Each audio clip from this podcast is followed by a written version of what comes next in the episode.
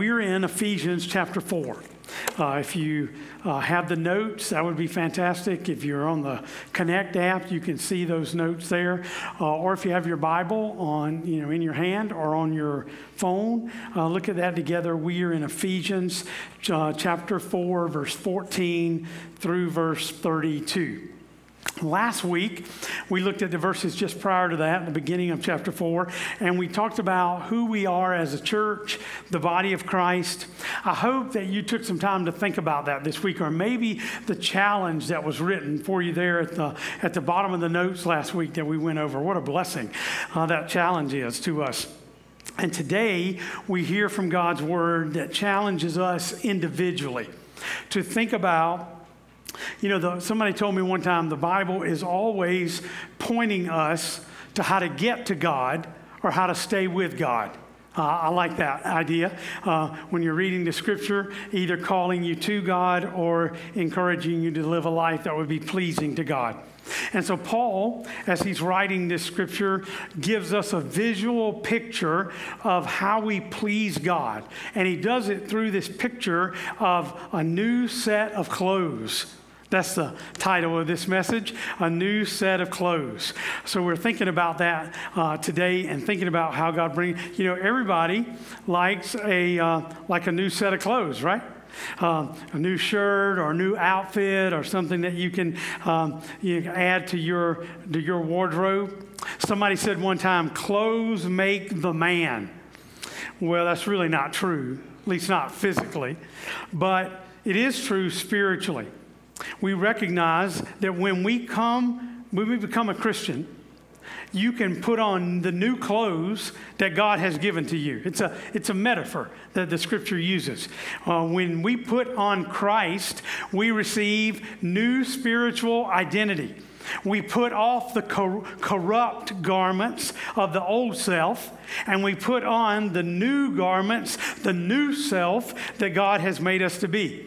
In this Scripture we're going to look at today, it explains in the first part who we are, and then it gives very practical instruction about how we are to live. Now, what you notice here, that this is not just like church jargon.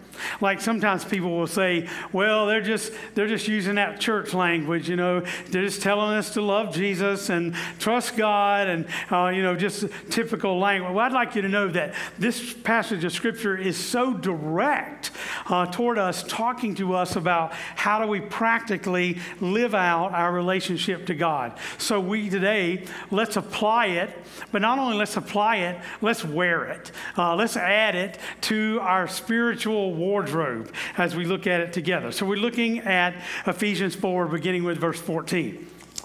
Then we will no longer be infants, tossed back and forth by the waves and blown here and there by every wind of teaching and by the cunning and craftiness of people in their deceitful scheming. Instead, would you say instead? Instead, speaking the truth in love, we will grow to become in every respect the mature body of him who is the head, that is Christ. From him, the whole body is joined together by every supporting ligament, grows and builds itself up in love as each part does its work. So I tell you this, and insist on it in the Lord, that you must no longer live as the Gentiles do in the futility of their thinking. They are darkened in their understanding and separated from the life of God because of the ignorance that is in them due to the hardening of their hearts. Having lost all sensitivity, they have given themselves over to sensuality so as to indulge in every kind of impurity, and they are full of greed. That, however, is not the way of life you learned when you heard about Christ. And were taught in him in accordance with the truth that is in Jesus. You were taught with regard to your former self to put off your old self, which is being corrupted by deceitful desires, and to be made new in the attitudes of your minds, and to put on the new self, created to be like God in true righteousness and holiness. Therefore, Each of you must put off falsehood and speak truthfully to your neighbor, for we are all members of one body.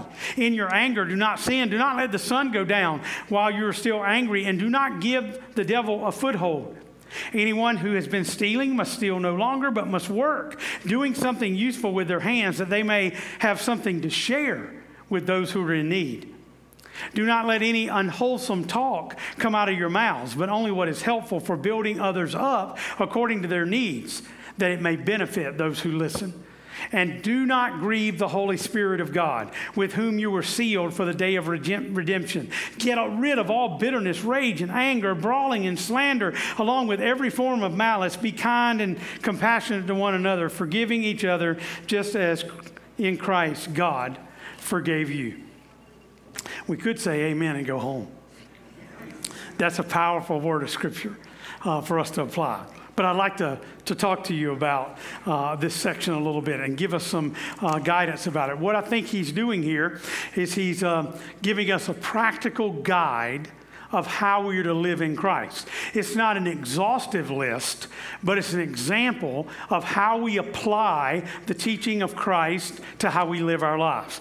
So we're going to talk about that my priorities are different, my actions are different, and ultimately my replacements are clearly different. So number one, my priorities are different. So what are the priorities he's talking about here? He gives us two priorities for this new identity, this new relationship with Christ. He says, first of all, that we have new priorities. We have new priorities, and our priorities are, number one, grow spiritually. Grow spiritually. Notice the Scripture talks about being an infant and going into maturity. Tossed back and forth. Aren't you glad your kids still don't act like they did when they were infants? Maybe you wonder about that a little bit. Aren't you glad that you become an adult and are not living in infancy and immaturity? Once again, we might have to ask the people that you live with, but we won't go there. He's talking about being tossed back and forth. Instead of being tossed back and forth, finding stability. Growing, he says, in every aspect, in every respect, in relationship to your life, that you are growing. You know, our life is like God's classroom, right? Our life is God's classroom. We learn through our problems. We learn through our blessings. We learn through our circumstances. We learn through all different aspects of our life. And so God is not wanting us to stay stuck in this spot where we are right now. He wants you to learn from what's happening around you. Many times people would say to me, well, I don't know why this is happening in my life, Pastor, but I'm sure there's something I'm supposed to be learning from this. And I want to say, yes, that's right. He's always teaching us, isn't he? Through the circumstances that we find ourselves in. He is always moving us along, helping us to grow spiritually. Instead, speaking the truth in love, we are to grow to become in every respect the mature body of him who is the head, that is in Christ. Number two is, second priority, is not only growing spiritually, but living differently. Living differently. He says, you must no longer live as the Gentiles do in the futility of their thinking. So what's he talking about here? He is talking about this strong exhortation to no longer walk as those in the culture, that we would be changed. How he uses the word insist. It's actually the word testify to you. He's stressing the importance, and he says, I'm doing it in the Lord. Don't walk. Don't live the way that non-Christians, the way the culture is around us. You are called to live differently because of what Christ has done in and through you. Paul calls us as Christians to live no longer like the culture around us. One of the habits I have is many times I'll be riding along in the car and listening to the radio, and I'll hear a song maybe that I'm not totally familiar with, or maybe I know it, but I don't remember all the lyrics. And so I love to take out my phone, and I'll look up that song and hear the lyrics and kind of know it as the song is being sung along. So the other day, I'm riding with somebody. I'm not really a country fan too much. Like, I'm not against it. I don't just listen to it all the time. But they had their little button, and they hit the button, and it was country country. And so Johnny Cash is singing this song. And I picked it up that it was called I Walk the Line. Well, I had no idea what that song was about, so I decided to look it up. He was singing, I keep a close watch on this heart of mine. I keep my eyes wide open all the time. I keep the ends out for the tie that binds. Because you're mine, I walk the line. I find it very, very easy to be true. I find myself alone when each day is through. Yes, I'll admit I'm a fool for you. Because you're mine, I walk the line. Because you're mine, I walk the line. I read on down after the lyrics and read that this was a song that Johnny Cash wrote just after he had gotten married. And it was like this little song of devotion to his wife. He said that, since you've been mine, I walk the line. He says, I know I'm a fool for you, but because you're mine, I walk the line. Well, that's a country song, but it sure applies to what Paul is talking about right here. Because I'm with Christ, because of my relationship with Christ, because of the blessing that he has poured out on me, I walk the line. I live the life that he has called me to live because of what he has accomplished in me. I love that, don't you? I devote myself to Christ because he's my Savior. These Ephesian believers, when they read this scripture, and for us, recognize that before Christ, our mind was not right. You might not feel it's totally right now, but it definitely wasn't right before. He's talking about our attitude, our feelings, the futility of our mind, he says. He's writing there and giving us some encouragement about walking with him and deciding to walk in a way that would be pleasing to him. Now, Paul, he's talking about not being living out like an unregenerate heart, but being transformed by him. He says part of the problem is the hardening of our hearts. One translation even uses the word callous in there. Don't you notice that when things aren't quite right with Christ, when you've been away from church or you're just kind of wandering a little bit, man, don't you notice that your heart gets a little calloused? Pretty soon you start talking maybe differently than you used to. You maybe are harsher. You don't treat people quite as kindly as you once did. Maybe your heart is not as tender toward others around you. And you just start acting differently because your heart is a little more calloused. You stay close to Christ. You stay walking with him. He keeps us in line, doesn't he? He keeps us walking with him, and we make choices to walk with him. That's exactly what Paul is talking about. The good news of this passage is that God can transform anyone by his grace. These Ephesians in their church, they are looking, he's talking to them about the dark description of what they were before, but now they are new creations in Christ. So can we be.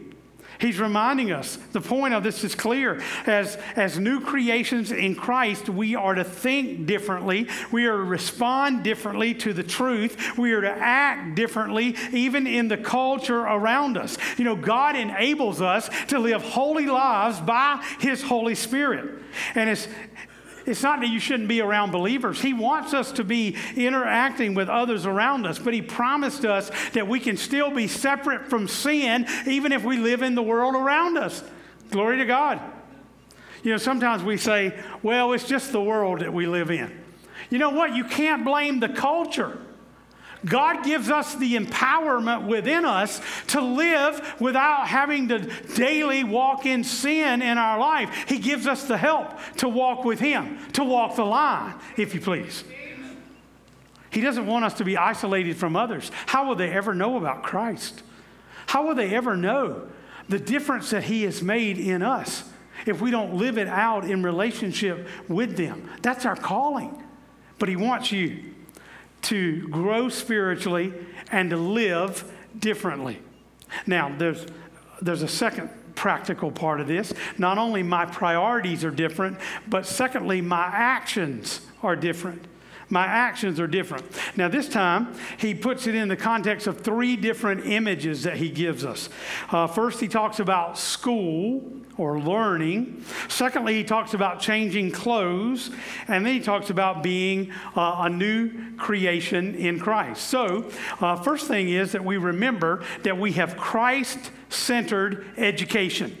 Christ-centered education. He says that this is how you learned about Christ. Assuming that you heard about him, you were taught by him, taught the truth about Jesus. I noticed in verse 21, when you look at it, this word was kind of marked in my text. And the reason it was marked there is that really the word about is not there. It basically says, when you heard Christ. When you heard, not just heard about Christ, but when you heard Christ, it makes you think that Jesus is alive somehow and he's our teacher guiding us. Well, he is, right? He's the teacher. He's alive. He is at work within us. He is guiding us and he is our teacher. We go into his classroom. Have you come to know Jesus Christ? Do you know then that you can live this new life? You know, it all starts with conversion to Christ. Not just following some rules or keeping some moral rules, but following after Christ, putting our trust in him. This is eternal life, that you may know him, the only true God, and the one he sent, Jesus Christ. Praise his name. Heard about this little girl. She was getting a shot. Like a flu shot or something. And while she's having this, the nurse says, "Which arm do you want it to go in, sweetie?" This little girl, she looks at her arm, looks at the other arm, and then she says, "I want you to put it in Mama's arm." Well, Mama can't take your shot, and neither can anybody else believe for you. You have to believe for yourself. Believe for yourself. Do you know Christ personally? He's our teacher. Do we know about him? Do we put our trust in him? So Paul gives us three different actions that we can take. First of all, put off your old self. Be made new on the inside and put on the new self. So three things. Number one, put off the old self. So he wants us to take some action. The apostle's talking about being able to take off those old clothes is the metaphor. Take off our old ways. The old self refers to who you used to be, who you were. He's talking about being corrupted by deceitful desires. You are called not to live in the same way you used to live. You're a new person in Christ.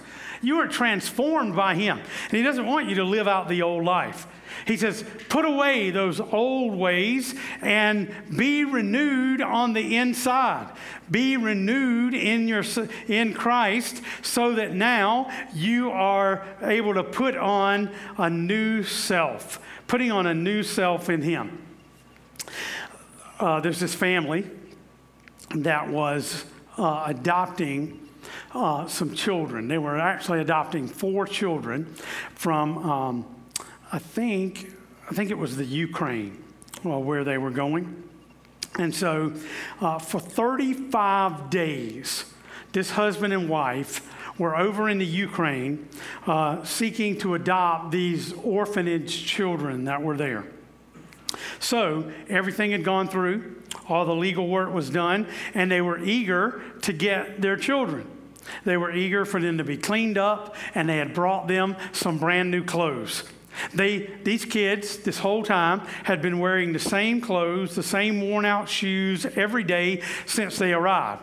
And so now the permission has been given, and they are meeting these children, and they're ready to give them these new outfits. And the wife took two of the children, and the husband took two of the children, and they took them into an area, and they began to say to them, "Honey, we're going to take you home."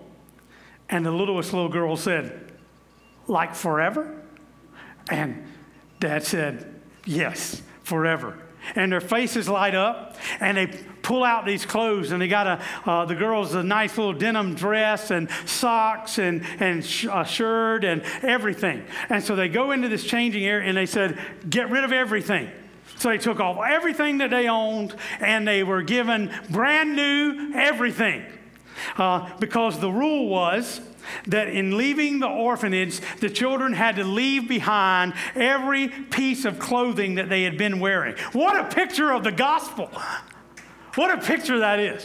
We get rid of all the old and receive this new clothing that he has for us. They put off the old orphanage garments, and they put on the clothes of their new adoptive parents, a new set of clothes, a new identity, a new home, new security. What a way to live. Praise God. That's the gospel. He says, remember, you're a new creation. Paul says your new self has been renewed, being renewed in the present tense, like beyond the corruption of the past, the ongoing process that God performs in us, helping us to be holy and righteous people before him. Praise his name. Aren't you glad for the new wardrobe that he offers to us? When we come to know Christ, we are a new creation. We have minds that are renewed. We are experience a change that allows us to know that we have a new heart, a new spirit, a new mind, new desires. That's what you have when you come to Jesus. That's what he offers to us. So my priorities are different. My actions are different. And then we probably could have shut down right there. I thought, man, that's so exciting. That'd be the end of the sermon. But I want you to notice what he does here in 25 through 32. He says, my replacements are different, clearly different. So this new lifestyle involves replacing sinful habits with righteous and holy habits. We could write a story or a sermon about every one of these points that he makes here, but I think he's trying to remind us. He's not trying to give an exhaustive list of examples of how to live out your new identity in Christ, but these are behaviors that he wants us to look at and to recognize that you can add other behaviors to recognizing how God is calling you to live out your relationship with him. Let me tell you a few things about these examples. First of all, they're very practical and they are relationship-based. So our union with Christ should change the way that we live around others and in our families. Our sin affects us negatively, just as our righteousness affects us positively. So he's talking about this relationship that we have with Christ. You can't be who God intended you to be without Jesus. He provides the strength, the empowerment to help us. Secondly, notice in this section, 25 to 32, how he gives us a negative and then gives us a positive. So a negative action and a positive action. That's really important. Holiness is not just about saying no to sin. Holiness is also about saying yes to God. Did you get that? Holiness is not just about saying no to sin. It's about saying yes to God. We must not only throw the dirty clothes in the hamper, we have to put on the new clothes that we're given as well.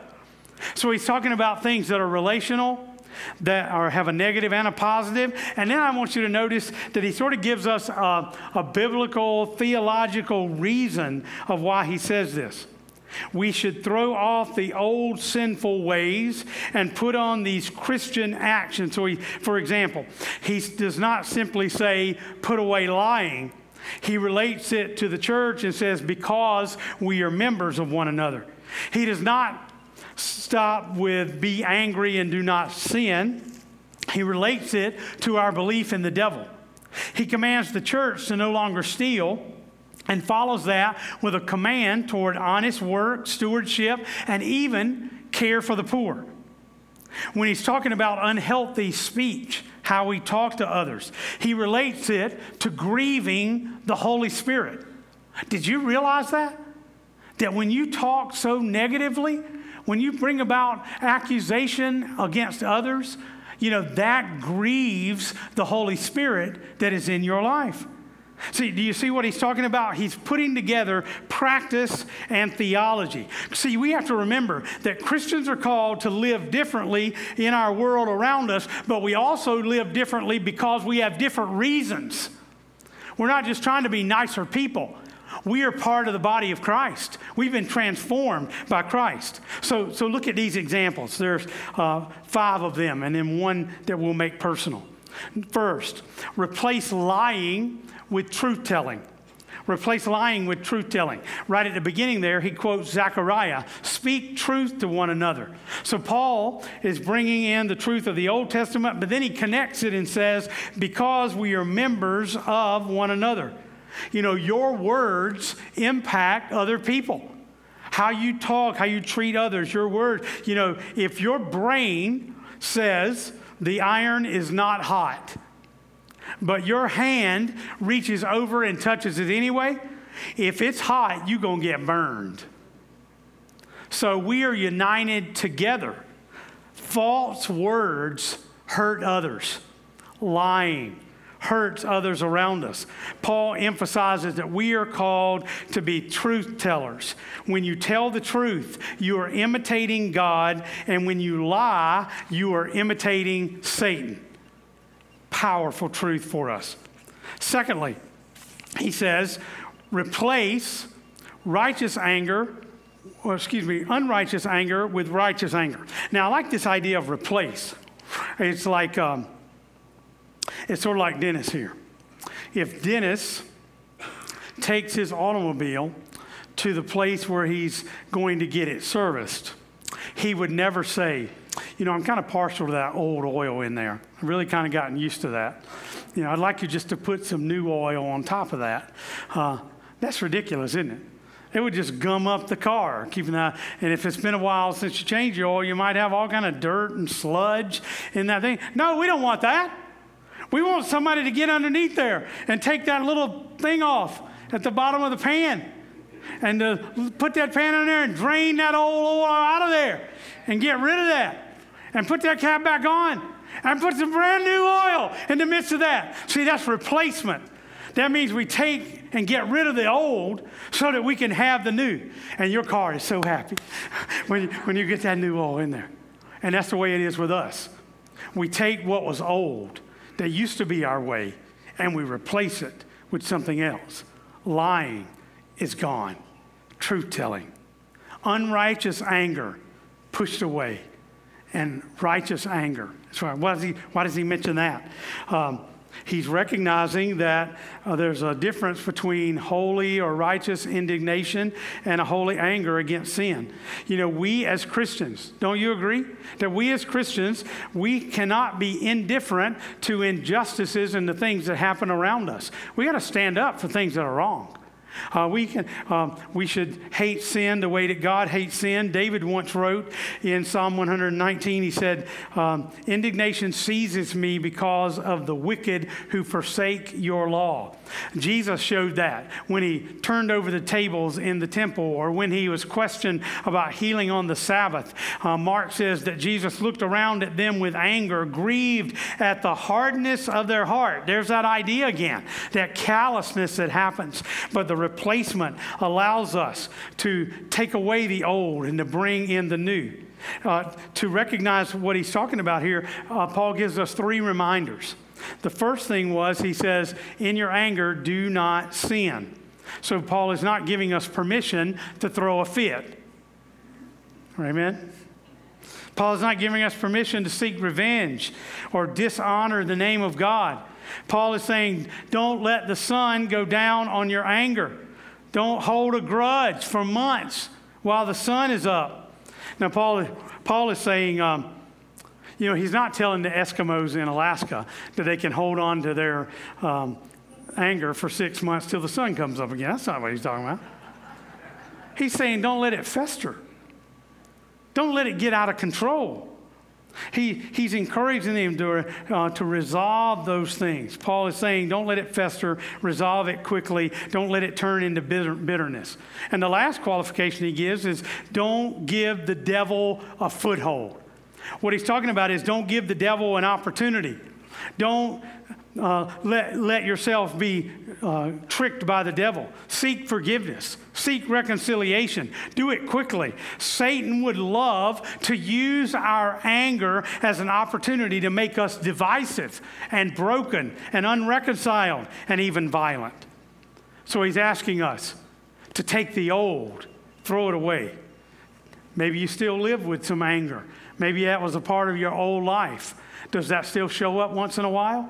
He's saying, replace that old with the new that God has given to you. Number three, replace stealing with working and giving. Replace stealing with working and giving. The history about this time period said that stealing was very typical in the first century. We know that it violates the eighth commandment that says, do not steal. So he's talking about not being thieves, not taking from others, no longer steal. He says, instead of stealing, do honest work with your own hands so that you have something to share with those in need. Don't you love that? He's talking about honest work, working with our hands. And then he says, you should not only see the goodness of work, but remember that you are going to help others in their need. Don't you love that? You know, what we do for our work is not just to gain so we can buy more stuff. And it's not just so that we can survive in our families. We work so that not only we can take care of ourselves, but that we can help others, that we can help the poor. You see how he puts that together? He's reminding you, he's not just saying don't steal, but you have a different reason for not stealing. You do hard work. You gain income. You have things in your life so that ultimately you can not only take care of yourself, but you can help others as well. What a blessing. He's giving us this replacement idea. Number four. He says, replace coarse or corrupt talk with edifying talk. The word here, coarse or foul language, he's talking about, it's the same word that they would use for rotten fish. You ever pull something out of your refrigerator and you know something is bad? You pull that out of there. I pulled something out yesterday.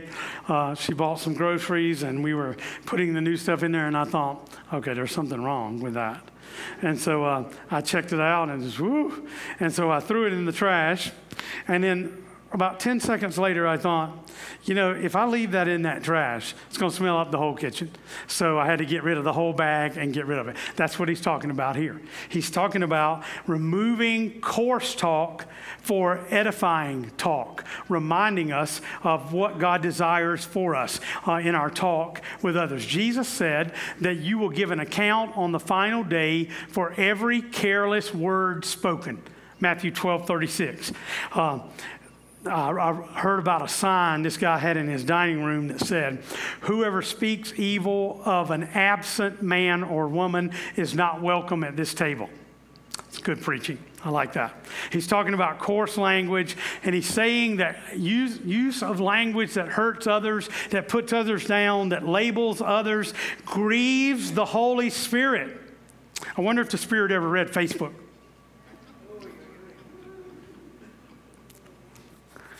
Grieves the Holy Spirit. So Christians have to be sensitive to the one who sealed for us the day of redemption. So will what I'm about to say, will how I'm going to use my tongue, please the Spirit or grieve the Spirit? He is teaching us to learn by the Spirit, to yield to Him and to trust His ways, to allow Him to show us. His final word here is to replace bitterness and rage with kindness and forgiveness. He's reminding us as the people of God that instead of bitterness and rage, that we are filled with forgiveness. God's kindness brought us to repentance. He says, when the kindness of God, our Savior, His love for us appeared, He saved us. God forgave you in Christ. And He wants you to live differently because of that. He wants you to know. Now, I put a couple of blanks at the end of that that are open because what this means is that this is not an exhaustive list. Maybe you could think about Maybe you could think about what you need to do. As a matter of fact, that's how we'll close. What area would God want to bring about change in your life? What piece of old clothing are you still wearing? What attitude, what choices, what behaviors do you have? Now, I'm not talking about self-help or making yourself better or just gritting your teeth and becoming better. No, I'm talking about the inner work of the Holy Spirit in us. Now, for the truth is that if you don't know Christ, you can never pull this off. So I invite you to know him. But what could you do this week if you were in class with Jesus to see change in your life?